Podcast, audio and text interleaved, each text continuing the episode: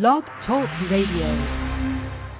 Hey, good morning, folks. I hope everyone is having just a rock star of a day. You know, it is uh it is actually it looks a little cloudy down here at the beach today. We may get a little bit of rain, but it has been uh, it's been awesome. I was home this week, which I, I tell you, it seems like every other week I have been on I've been on the road. Next week is my uh my relaxing week. I'll spend the week with Dalton, my 22 year old, as we, for the 13th year in a row, uh, will be at the Catalyst Conference in Atlanta, Georgia. Uh, over the last few years, we've been uh, we've been working on the A team, the actual team behind the scenes that helps to logistically make sure that this event goes off uh, without a hitch. Working with over 300 volunteers, Akimi Cole leads that team. Uh, Mandy Campbell's her assistant, and and we just have an, an awesome time. There's four or five of us there that it just it's it's a time when you can you can step back and realize there's something more important than yourself. There's something more important going on in life than just your daily crap that you go through. And right now, without getting into detail, I mean our our family's got all kinds of stuff going on, and uh, and it's something that I look back. I was out at the beach today looking back as I studied this chapter that we're getting ready to get into. And I thought, man, I can see where growing up life was different than some kids grew up in. Uh, I had a uh, I had a, an interesting and very unique childhood, I think, all, all the way up through my teen years. There, there was just we were just a little bit different, different backgrounds, different family, and as I look at where that has taken me, what I've learned, how I've learned to to grow as a as a man, I realized that it all had to do with this deep-seated vision that I have of changing the world, of of being second, not wanting to be first, which is just freaking counterproductive or, or, or countercultural, I guess would even be a better word for it. Everybody talks about be number one, be number one, be number one, go, go, go, go, go. And I thought that's cool. I don't have a problem with that. I mean, I think you know there can only be one president, there can you know at a time and all that stuff. But but then I realized something. Sometimes being number two allows you to touch so many more lives. And as I studied this chapter today, I, I wear a wristband that says I am second. And it's a whole I mean that's a whole movement. You can go check it out. But I thought, man, this is so cool because in chapter three in David Byrd's book, David Byrd, I guess, B Y R D, what I have learned, what I have seen so far in just the first two chapters has been pretty rocking. And I thought, man, this is pretty wild. Because the power of vision is what really sets apart those that change the world, whether they're first or second. Mother Teresa was always second, but it's the vision. David writes this. He says, One of the most distinguishing characteristics of mankind is the creative gift of imagination. Now, as kids, we sit around and we imagine everything. We, I mean, good and bad when you think about it. I've got a a four year old granddaughter that that we're raising that hangs out with us and we got two kittens because in the wintertime the mice come in on the island. So we got two cats to run around the house and and she doesn't want to sleep in her bedroom because the cats have shadows on the wall and the, her imagination goes wild. And we do that as children. We even do that as an adult. We'll get into that in a minute. But when you think about it what sets us up from a cat or a dog or a monkey, even, is our imagination, our ability to dream bodacious dreams. Now that's that's pretty cool. See, there's there, there's just creative power that goes into your brain when you have the ability to imagine not just your future, but think about this: how many great uh, artists have you seen? I talked yesterday about my mom and her ability to do so many different things. I love I love making wooden pins, you know, using a lathe, and and I love creating and and drafting and and I'll work in metal. It doesn't matter. I just love using my hands. See, when you when you have that creativity there, it kind of opens up new doors. And one of the things that I have found is that the effective leaders that I've been able to be around, they benefit from the power of vision. See, they're able to build internal motivations that are stronger than any comfort zone, and they push through those barriers. A lot of the martial arts that I learned over the years came from not just practicing them, but mentally playing that role over and over. MMA fighters do this constantly because unlike a, a traditional fighting discipline, they got to use a variety of things. They got to make sure that they're there to win. They've got to know how to counterbalance. When I was a bounty hunter, this was so important because I would set for hours and literally case an operation knowing I had to go in there and get somebody out that didn't want to go to jail. That I would run every scenario through my mind. What if they do this? What if they do that? What if they try that? What if they try this? Where would I hit? Where would I, you know, how can I take them down? How can I do constantly the mental state, the imagination of you being able to do all kinds of stuff, good or bad, all comes from this ability. David puts it in these words that I thought were great. Vision counterbalances the forces of apathy by building a picture of the ideal future. Paige and I had a dream a dream book from 1990 until the day we moved down here. It still sits on my bookshelf the house we wanted, the days that we wanted, what we wanted our life to be like, all that kind of stuff. It is the most rocking thing you've ever seen because as we've as we've grown over the years, as we've lived here now for 13 years, we truly, I mean, it's just awesome because we've been able to see how so much of our dream book has come true. Hmm, not not totally in the way that we envisioned it, but it came true. James Jeffrey Lord said this Vision is more than the future as we imagine it might turn out. It is the willed future, a picture of the future as we want to make it.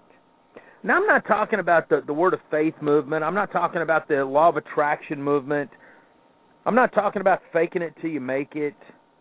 I'm talking about having that deep down desire of what the future is going to be like. I call it your vision, your passion, your chazon. That's a Hebrew word. See, when you when you dig deep and you start to see what your vision's supposed to be, I truly believe it's an inspiration from God. It's something that just doesn't go away. I have the ability to help so many different companies and people in network marketing. I've been called the hired gun. If you want to get your story out there, if you want to combat the negativism that, that might be on the net, the critical information, people say just hire Troy and he'll take care of it. Well, it's not necessarily true. I'm I'm very picky on clients. I'm even pickier now that I've gone through some really crazy stuff in 2012. But see what happens is I just I have a passion for the truth. I have a passion for getting facts in front of people. See, I believe when you push that forward and you push that agenda, it's really good because you're able to really help people in a big, big way. When you can help people, the sky is the limit on where it can go and what can happen. But it takes vision to do that. It takes an ability to be confident in what you're able to do, what you're capable of doing. See, when you can actually rock the house that way, it's a beautiful thing. You're able to know what your stance is in life, what it is you're supposed to be doing. When you do that, everything changes. And that's what David's talking about here. He says something about vision and action, and I thought this was pretty powerful when he wrote it. He says there's some studies that were conducted back in the 60s that scientifically substantiated the power of vision. One of those studies involved a group of behavioral science scientists who randomly selected a group of junior high boys and girls and divided them into two groups. The test shoot a basketball through a hoop for a set number of free throws from the foul line on a basketball court. Very simple. The two groups were given the initial test without any practice to establish the baseline. Then each group was given one week to practice. Now, here's where it gets interesting. For a set period of time each day, the two groups practiced shooting free throws. However, one group physically practiced with the ball, actually shooting it, while the second group practiced mentally by imagining themselves standing on the foul line and shooting the ball successfully through the hoops. One week of physical versus mental practice, the two groups were pitted against each other for the final test. The purpose was to measure and compare the improvements from the first test. This is interesting. Now, listen. The test showed that not only did the group who mentally practiced show the highest percentage of improvement, but also they actually beat the group that had practiced with the ball. Your mind was created by God. Your mind cannot differentiate fantasy from reality. And and what science has been able to prove and back up from the Bible is that what you feed your mind will come out in your actions. If you feed it with garbage, garbage comes out. I didn't used to understand that until my dad got older. As my dad got older and matured in his ways, sometimes he would sit down and we would talk, and he would talk about the crap in his life from when he was young the anxiousness, the pain. Even today, periodically he'll he'll think back to that crap that's in his life. Now he straightened his act up pretty young, pretty early, but it was still a pretty rough life. I see myself that way. I see my boys that way. So many times we allow so much garbage in our heads that it affects every area of our life. That's what we got to work on. We got to change. See, using the imagination to mentally practice an idea, a physical performance, a positively influenced actual result. It always does that. See, if we will just mentally practice on everything, whether it's picking up the telephone and talking, recruiting people into your business, making a new sale, inventing something brand new, breaking through a comfort zone, whatever the case may be. Because what happens is we're able to see the end game. I was talking with with Ken Dunn, one of the founders of Ocean Avenue yesterday, and we were talking about that very thing. He said, "Troy, we all, everybody in the field, no matter who it is, whether it's me or somebody else, he's talking about himself. You have to start with the end game in mind." I said, "Well, share with me so that I can make sure I report on this correctly." He said, "Here's what it narrows down to. You have, in their case, a crowned ambassador position." He said, "So you've got to start as a distributor in the field building your organization as if you're already a crowned ambassador so that by the time you get there you've strategically created something that will live on and on and on becomes a living movement of people out there changing lives i thought man what a what a cool concept see when i look at all the great leaders in network marketing and in party plan companies and single level programs that are out there just beating the streets making sales they all start with an end game in mind then I started back and looked at my own life and realized what everything that I've created, everything God has blessed me with, I started with an end game in mind. I saw my wife at 16 and knew that I wanted her barefoot and pregnant. And now we live at the beach. She's always barefoot, and we've had six beautiful kids. Now we're raising three grandkids. Over a 20 year period, all we did was raise children. It's been the most awesome freaking thing you've ever seen. Not saying that it doesn't have its ups and downs, so trust me on that one. But it's just so radically cool. When you start with the end game, when you have the vision. Florence Chadwick, back in I think it was 1952, long before I became a speckle in my daddy's eye. She was 34 years old, and she wanted to do something that nobody else had done, at least no other woman had done, and that was swim the Catalina Channel in California. She started out on a on a a brisk, cool day. The water was chilly and, and bone crushing, really. It was foggy out. Fatigue was never her issue, but the cold water can really drive you mentally insane. It's just like being in the snow. I I got caught out in the snow in a blizzard one night when I ran out of gas. I know I know what cold can do. It's it's a crazy thing. Something that you don't you don't like, you don't want, but it's there. So she's going. There's there's been sharks floating around her. She's got her boats beside her.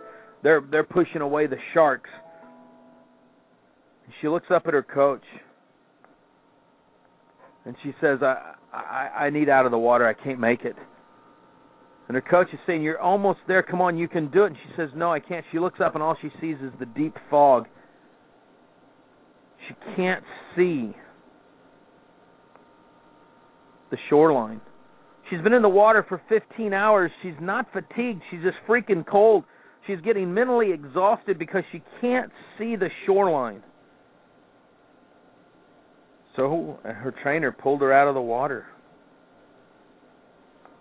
And a few minutes later, as she looked up at the shore, she realized she was only a half a mile away from the line. She could have made it, but she couldn't see. She couldn't see it. You've got to be able to see the shore. You got to have the end game in mind. You've got to know what the reward is going to be of the vision. It's the only way to do it. 13 years in a row I've worked Catalyst. I understand what I'm doing. I can I can already smell all the different smells that come from the arena. I already know uh, who's going to be there and the hugs and the love that we're going to have. I already know that I'm going to walk downstairs into to Volunteer Central. I'm going to be in the green room behind stage. I'm going to meet some great. I already know all that. I know what boxes, how to move them, what needs to be moved, the best way to get it done. Dalton and I work as a tag team. I mean, it just we just know each other's personalities. We know what needs to be done and how to do it. We have the end game in mind. We know that on Monday morning we will start unloading boxes like you can't believe. 300 different volunteers are going to show up. A staff of less than 25 will facilitate the whole thing. And by Friday night at 9 o'clock, as we're sitting around eating a victory dinner, we will celebrate as we know 15,000 people's lives have been changed over a five day period. Really, three for the main bunch, but five for the rest of us. See, when you have a cleared vision and you know what the end game is going to be, the sky is the limit You got to have the vision. You got to know where you're going. Here's why vision produces some resistance. This is why people really don't want the the the future to change. They like to stay in that apathetic mode. Is number 1 their past conditioning. See, when you when you've been conditioned a certain way, you think rich people are bad. You think the government is out to get everybody. You know, it doesn't matter how you look at it or what you look at it. We've all been preconditioned for something. Until you break through that, you you will resist the future. Fear. Fear alone can paralyze us. It's a terrible thing. You got to break through the fear. See, fear limits your ability to build a clear vision because you are afraid of committing to something that might not happen. Whoa! committing to something that might not happen. Hey, you know what? We can change change that if we want to. See, I believe vision is like faith. Faith for things hoped for but not yet seen. I think that's Ephesians 11:1. It's my paraphrase. I mean, Lord, they wouldn't let me write the Bible because I'd I'd be getting it wrong, but I know what it says. So how do you break through this? This is what you got to ask yourself. If past conditioning and fear hinder you, then how can you in the next 10 minutes figure out how to create and get that power of vision. Number one, start and keep your dream list. I told you, Paige and I had a whole dream book we put together, pictures and sayings, and and uh, and we wrote down our perfect day, what we saw driving down the beach, all that good stuff. Write down in that dream list what you want to be, what you want to have, what you want to do, what you want to become who you want to touch, how you want to change the world. Put all this stuff down. There can never be something too bodacious. I learned that word now. I overuse it all the time, but I think it's pretty cool. This is important that you do this right. Don't try to be a judge and say, "Oh well, that's probably just daydreaming." Because daydreaming, uh, you know, matter of fact, here's something David writes. I think is good. He says, "The power of vision and involves your imagination but should never be associated with childish daydreaming or wasting time. I'm getting a brand new rocking chair. I know some of you this is probably freaking weird, but I've got this really beautiful oak rocking chair that I want really bad. and it, and it costs several hundred dollars. And it's got the American flag in the back of it. That's just, just I mean, it's just beautiful. And you guys know if you if you follow any of my videos, I'm I'm about as patriotic as the day is long. If you see me in public, I wear TOMS shoes that are made out of flags. My phone cases are flags. You know, I serve this country. I love this country. My heritage goes clear back to the very beginning of this country. Some of my my relatives fought in the Civil War for for against against the Northern Crashers, and that's a whole other deal. Okay, we were rebels and still are. I love my country. I don't always agree with its government, but I know I can vote them in or vote them out. See, I love this country. And when you have a vision and you're keeping a dream list, then you know without a shadow of a doubt that you can change the world, not just your own country. That's what's big. So you got to keep a dream book. How do you want to affect the world around you? Starting with your little city, starting with your family. Second thing you've got to do is you've got to write a vision statement. The statement has to be written just in a paragraph format. Shouldn't be more than one page. It probably, I don't know, it, it should probably be dated out to what you see your vision for five, ten years down the road. But you want it to be clear and crisp. It's got to penetrate your heart. I'd even I'd even suggest doing this for your family. Have a vision family statement. That would probably be pretty good too. Number three, you need to set annual goals. I'm going to add something right here to, to, to David's book. You got to set annual goals and 90 day action plans. Only way you're going to make it. 90 day action plans, your goals. And here's what your goals. Your goals have to be smart goals. I don't know where I stole that from. I stole it from somebody. It's not in David's book, but I'm going to use it. Number one, actually, he has these words in here. He just doesn't have it as smart. So, so write the word smart on your paper. Number one, your goals have to be specific. That's the S. They have to be measurable, which means they also have to include a target date, a completion date on them. They got to be attainable. They got to be realistic. They got to be tangible. Now I don't use the word goals very often because I just I I was in the military. We had objectives. Missions and objectives, that's all we ever had. And when you have objectives and you have a mission, then you always have a benchmark to measure by. You may not hit your objectives, but you actually see a process that it took you to get there and you know what you need to change in order to hit it the next time. That's a whole different training that I do. But goals work in this, but they got to be smart. They got to be specific, measurable, attainable, realistic, and tangible. And you probably shouldn't you shouldn't have more than 3 to 5 annual goals, period.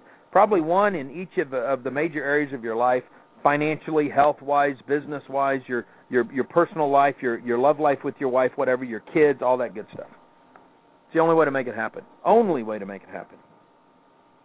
Step number 4, you got to review your vision statement regularly. But now here's something about you know, I said your goals have to be realistic. Your vision statement does not have to be realistic. It has to be compelling, heart throbbing. It's got to get you outside your comfort zone. When you look at that, you've got to realize, man, I don't even know if I can make this happen.